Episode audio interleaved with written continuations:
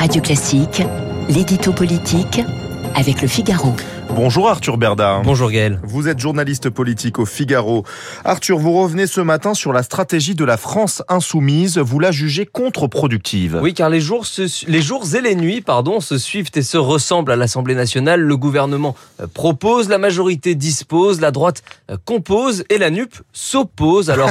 Euh, heureusement, il arrive encore à certains socialistes de garder un semblant d'esprit de responsabilité et de se comporter comme les derniers représentants d'un feu parti de gouvernement. Mais leurs alliés mélanchonistes, eux, ont décidé de rendre un hommage permanent à leur champion en adoptant sa technique du bruit et de la fureur continue, que ce soit dans l'hémicycle, sur les plateaux de télévision ou dans les studios radio. Les insoumis s'illustrent davantage par leurs insurrections successives plutôt que par leur volonté de peser véritablement sur les décisions.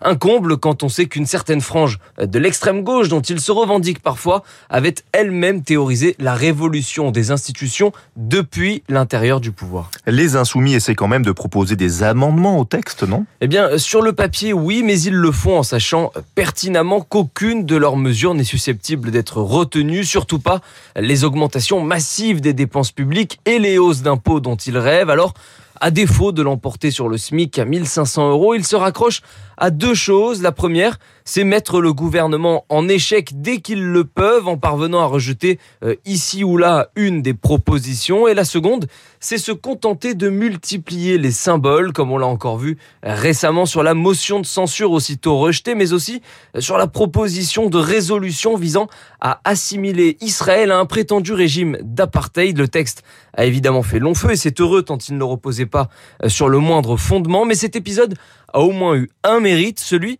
de faire apparaître certaines divergences irréconciliables au sein de cette alliance bancale qu'est la NUP. Cela dit, l'intergroupe résiste mieux que prévu. Alors c'est vrai, pour l'instant, la cohabitation baroque entre les écologistes, les socialistes, les communistes et les insoumis reste plutôt pacifique et personne en son sein n'a encore menacé de claquer la porte, mais le comportement des insoumis suscite toutefois quelques interrogations parce qu'en voulant transformer le Parlement en un piquet de grève syndicaliste, les troupes de Jean-Luc Mélenchon prennent un risque majeur, celui d'accélérer par effet de contraste la normalisation du Rassemblement national qui joue à fond la carte inverse, celle de la crédibilité au moins sur la forme.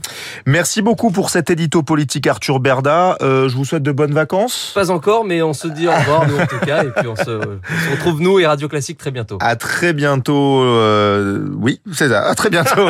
Il est 8h14, c'est l'heure de notre invité dans la matinale de Radio Classique.